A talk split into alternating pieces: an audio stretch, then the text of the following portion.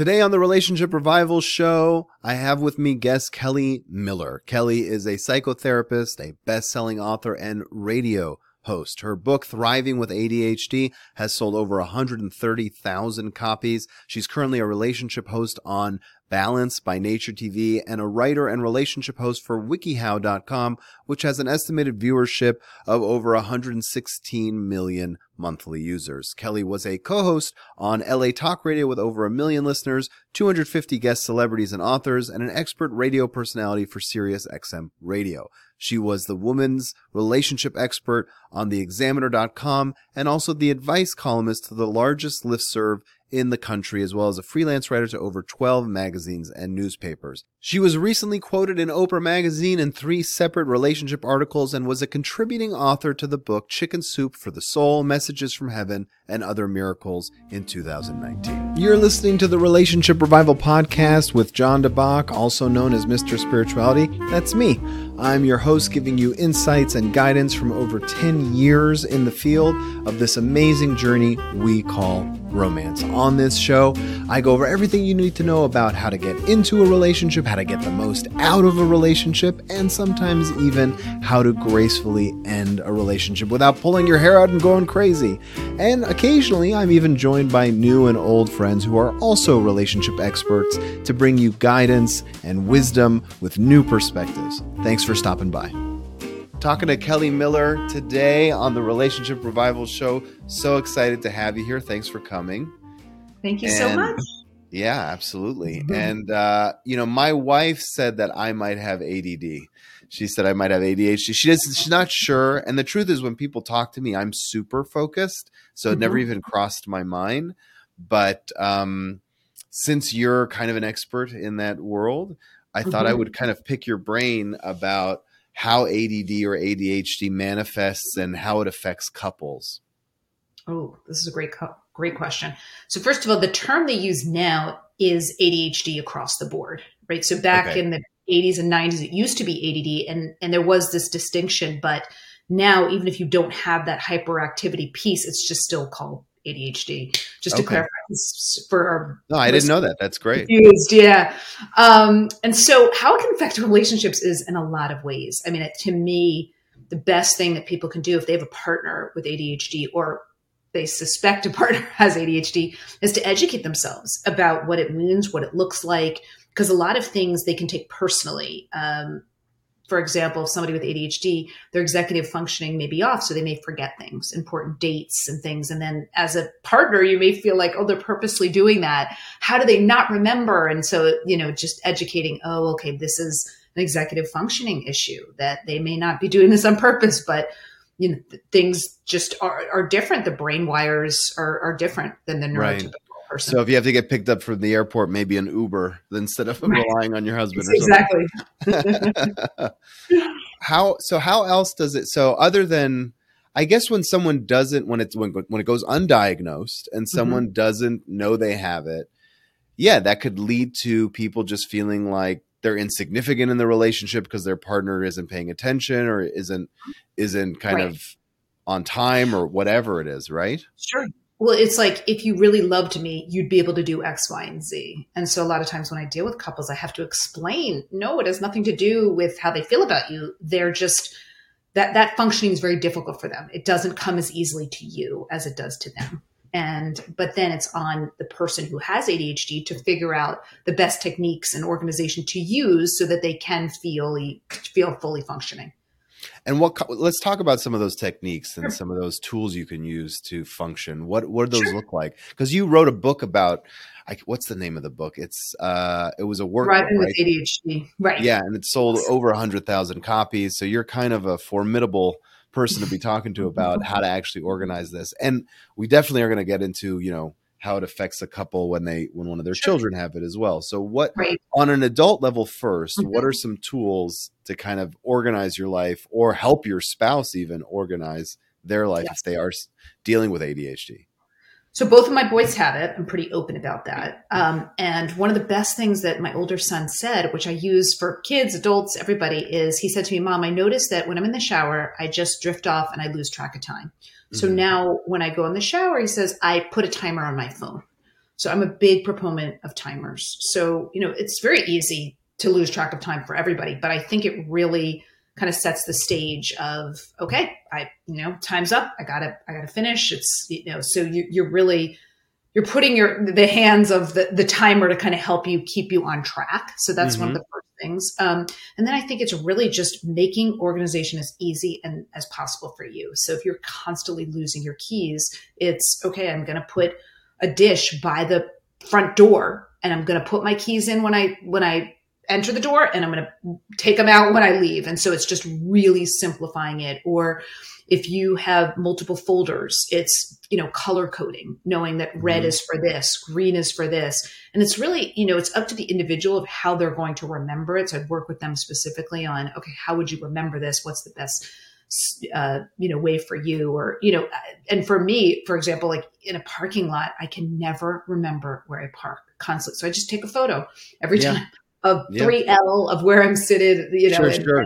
It's like that. So it's it's those simple things that make a big difference. Yeah, I I mean I'm I'm a big proponent of it. I have the Apple tag in my wallet, uh-huh. on a little credit card thing, oh, nice. and, and I have it on my keys mm-hmm. so that I never lose because I'm. Right. You know, and it's like maybe I do. I don't know. What are the? How would you? Let's say it's undiagnosed. What are the signs that you might have ADHD so that you know you can you could start uh, sure. seeing if it really affects your life because yeah. now i'm curious like well i'm so far right. everything you've said is totally in line right um, what what are the kind of the telltale signs yeah so i think the telltale signs are that you may start a project and then sort of drift off and do something else. Um, it's kind of one of the key things. Um, there's a hyper focus on something. So if you're really interested in it, you may really hyper focus on it. So I think that's why people get confused. But it's like, no, I could I could do this all day. And so there's a hyper focus on a specific thing. Um, there's forgetfulness about, you know, especially with young kids, like forgetting jackets, uh, forgetting things at school. Um, there's you know th- there's a difficulty with certain maybe some learning styles like in class and and uh, and that involves like you know fidgeting and um, like needing to just constantly sort of stimulate yourself in some way so like you might see a lot of kids like you know like doing right. this type of like fidgety and and that type of thing um uh i'm trying to think if the, those are like the kind of the main things i see. It's it, it appears different in girls versus boys too. So you may see more of that hyperactivity in boys versus girls. What does it look um, like in girls when they don't have also might be a little bit more daydreaming. Mm-hmm. um, yeah but a lot of times learning disabilities coexist with adhd so okay. you may see a lot of people who have adhd and dyslexia or adhd and something else. So they, they coexist together a lot of the time too um, Interesting. Yeah. So the the one thing I would always say is uh, it's you know people are really afraid to get tested or, or know, and I, I know a lot of parents were like, oh, I don't want to know. It's almost like a denial, and I'm always like, no, it's it's the best thing to do to get early education and early testing as soon as you have that inkling because that information is power you learn how to to work with your kids the kids can get extra help in school so yeah i'm a, I'm a huge proponent of that what does that extra help look like? Mm-hmm. So you would get accommodations in schools. So in California, there's something called a 504 plan, or you can get an IEP, which is an individualized education plan. And depending on where you are, the four the 504 plan is a little less structured versus the, the IEP, but the accommodations would include extra time on tests. It would include some of those fidget toys, like the mm-hmm. kid actually use them. Um, it would include uh, things like speech and language if they need it. It would include uh, resource help where they're pulled out of the classroom or a teacher comes in to help them. So things like that that make a huge difference. And where are you personally? I know you're not a psychiatrist, but where are mm-hmm. you personally uh, about kind of taking medication for ADHD? Mm-hmm. So I, am neutral. I mean, I've heard parents anecdotally tell me it's made a huge difference in their kids. And then I've heard, you know, teens that I've worked with who said, Oh, I was on medication and I hated it. I felt flat. So I think it's really, it's an individual decision. Um, I have, I have not put my kids on medication, um, not because I'm anti, but just because I found that what I was saying earlier, those accommodations really made a difference. Mm-hmm. Um, and if ever gets to the point where I feel like it's affected their self esteem or they feel like they're not up to par, then I think I would consider it. But it's been okay so far. Super interesting. Yeah. I mean, I'm thinking of it as an adult and it's a little scary to me because mm-hmm. I'm thinking, oh, maybe I do.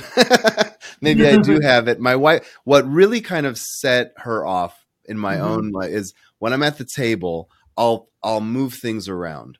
So if mm-hmm. I'm sitting and so I'll move my glass and I'll move it again and I'm very fidgety and I do mm-hmm. have that hyper focus. And I told her years ago because someone said this to me, I don't know about 15 years ago, and I found it so empowering. And I just assumed everyone was this way. I said, you know, uh, what was the phrasing? He said, um, uh, multitasking doesn't exist.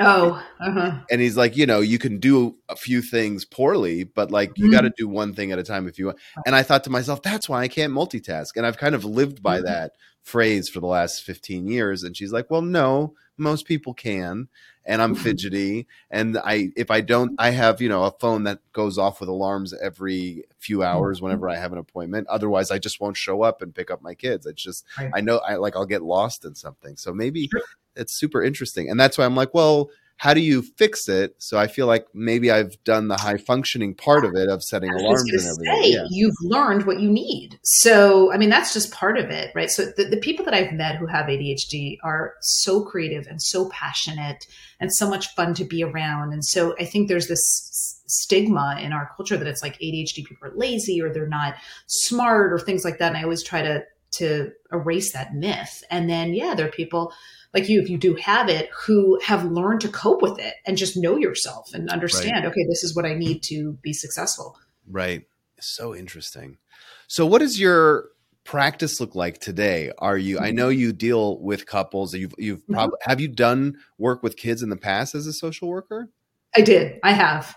Yeah. And then it got to the point where I had kids of my own and it was just a little bit too much. So I kind of took a break from that. And now I've been, my focus is, is late teens and then, but mostly adults and couples.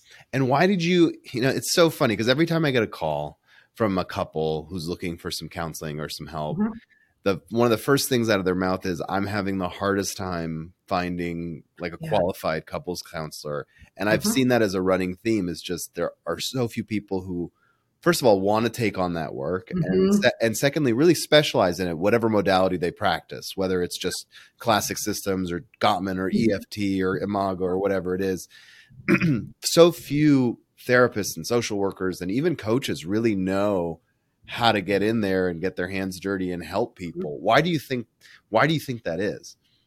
I think a lot of therapists are afraid of because it's a very intense dynamic and I think it's a little bit intense for a lot of therapists. So it's funny I found that there's two camps people who love couples and people who are like oh no i don't want couples yeah, um, yeah. and so i'm definitely in the camp that i love it um, so i think you need to be okay with a really intense dynamic that a lot's going to be going on um, but yeah, I think, you know, to me, when it comes to couples, it's really just about just uh, communication. It sounds so cliche and basic, but you know, one person isn't hearing the other person. So really to me, it's like my role of just bridging that gap. And so mm-hmm. that's large part of it. And then teaching the tools of how they can listen to each other better. Well, how do you bridge the gap? What do you do you have like little magic wands you pull out of your kit to kind of fix things? what tools do you use? Yeah. So, I mean, some of these couples who come in, they don't really even have those basic tools. So it's really, it's like the reflective listening of validating your partner. I think a lot of couples today feel like if they validate their partner, then they're agreeing with them. And, you know, I'm trying to get that distinction across of like, you can say to your partner, I understand what you're, you're saying to me. Doesn't mean you're agreeing, just means you're hearing them. Right. Cause I think that's a big part of the puzzles. A lot of these couples they're not feeling heard. So that's really that first step is just building that back up again and building that emotional connection. And then there's obviously intimacy issues. So everything kind of stems on everything. So if the couple's going to feel more heard, then they're going to be more likely to have intimacy. So there's all these things that just from a basic level, if you can help, then you can build from there.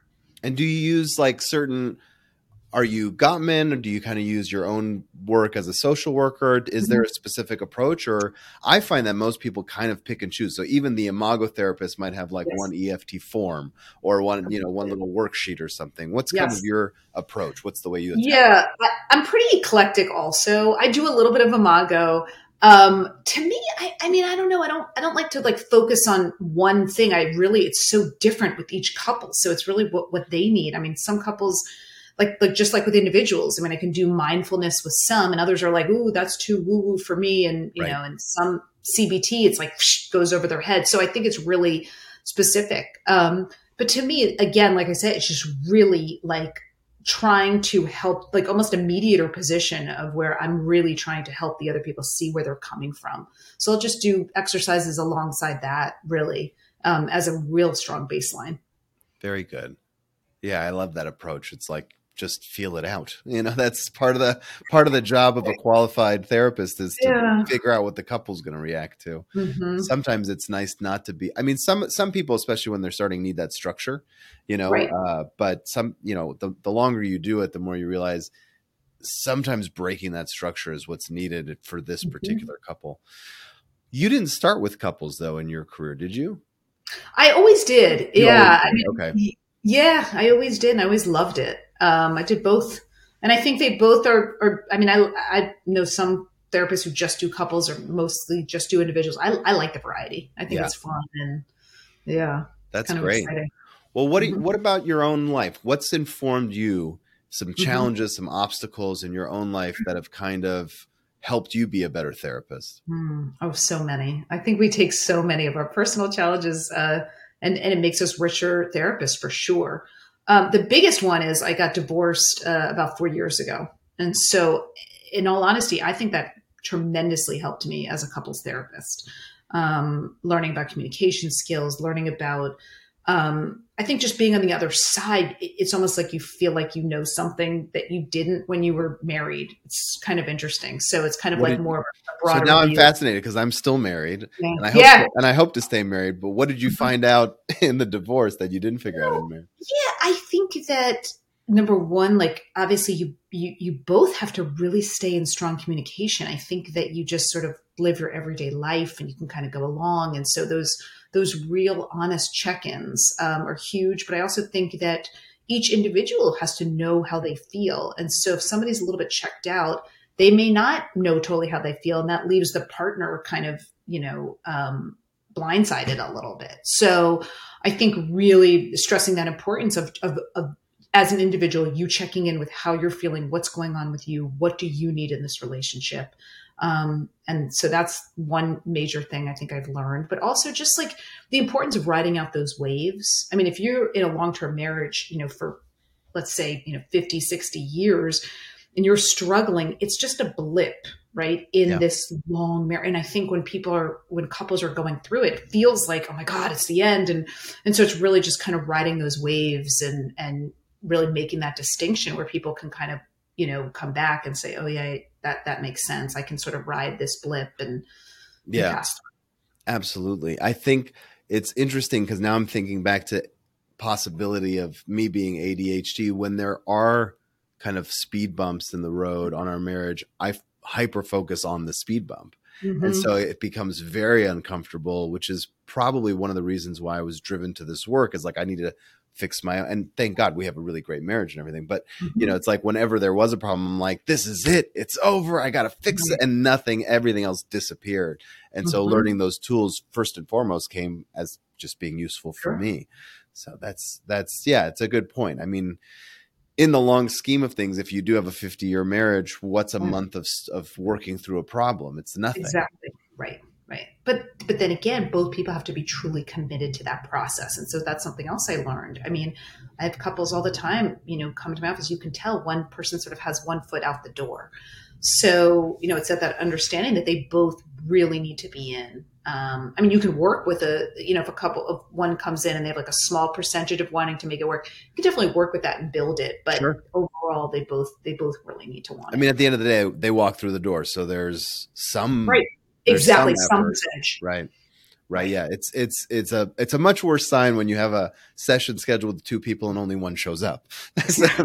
That's happened. Much, yeah, that's that's a whole different thing.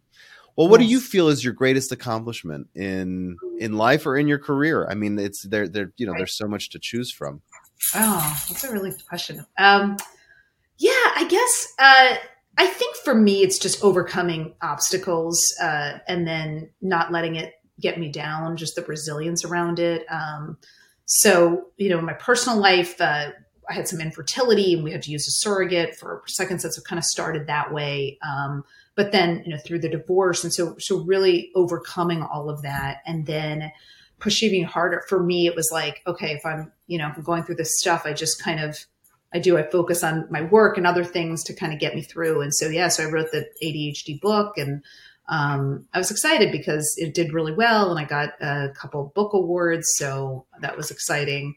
Um, but yeah, I mean, and then obviously having my, my two kids and really teaching them that ADHD is not a deficit, even though it's called attention deficit hyperactivity disorder.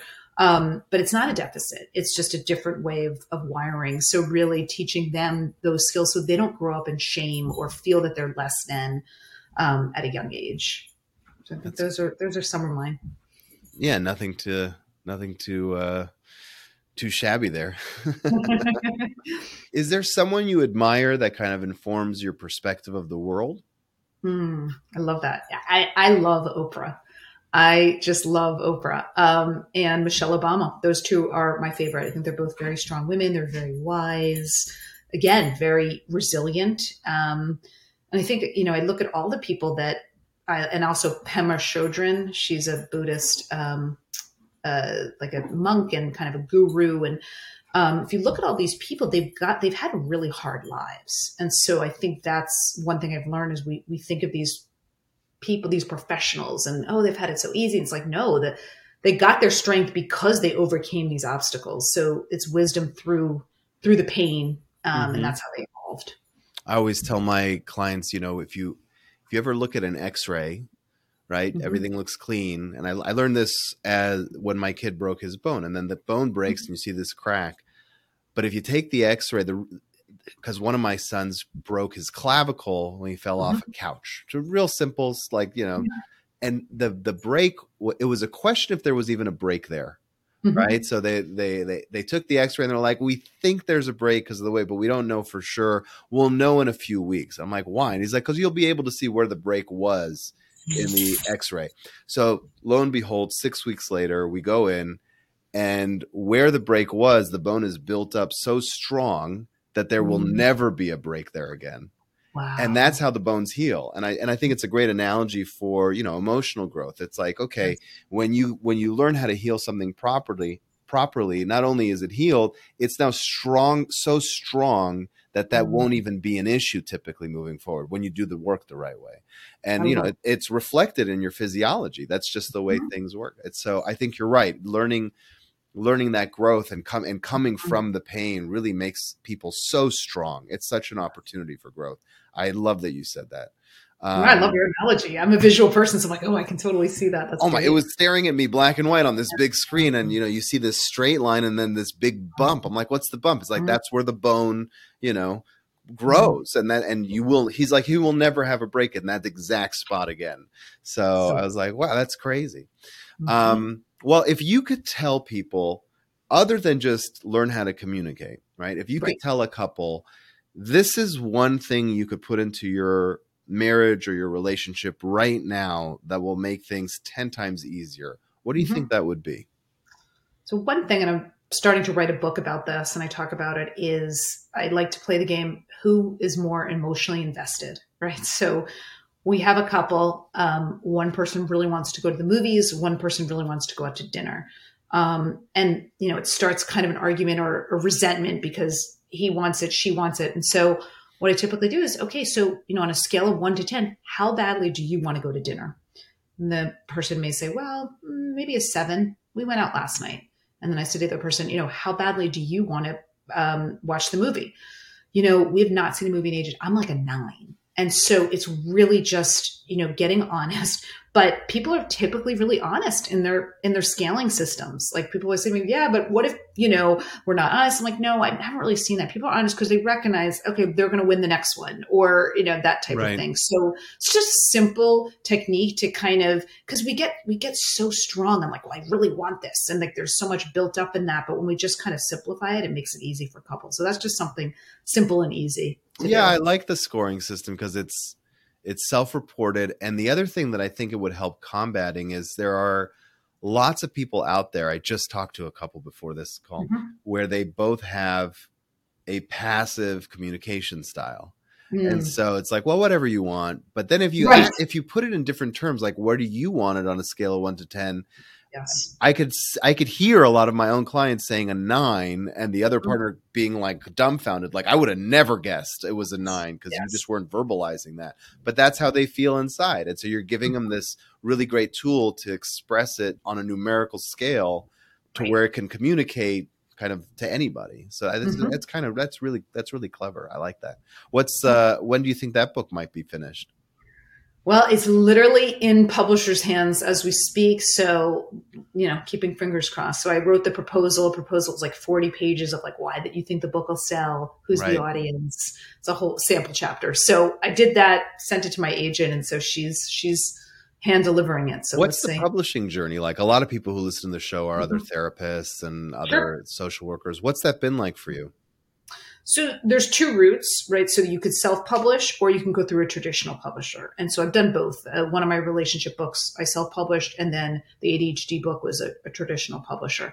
Um, and I think both have its um, advantages. Um, mm-hmm. Self-publishing, you get a lot of autonomy. Um, you know, you, you, get to design the, the artwork. Uh, it's basically all on your own, but then the marketing may be lacking, where you need to pick up from there. Um, and that's the benefit of a traditional publishers. They'll do the marketing for you. They'll do the publishing. Um, but then again, they choose the artwork and, and the editor and kind of have the last say. So um, it's really up to you. Um, and then with a traditional publisher, you do have to typically do those proposals. So there's work involved. Um, but yeah, but either way, I mean, I, I applaud anybody who who goes down the route. It's it's it's a tough feat, but it's so worth it. And um, I think it's it's a it's a wonderful journey. Well, yeah, and you had such a wonderful success, so the the carrot at the end of that is is pretty mm-hmm. nice for sure. Mm-hmm. Um, well, thank you so much for for being with us. If you want to uh, get in touch with Kelli, um, mm-hmm. uh, you could find her on Instagram at at Kelli Miller Therapy, uh, and that's K E L L I, so Kelli mm-hmm. Miller Therapy. And your website is also just kellimillertherapy.com, correct?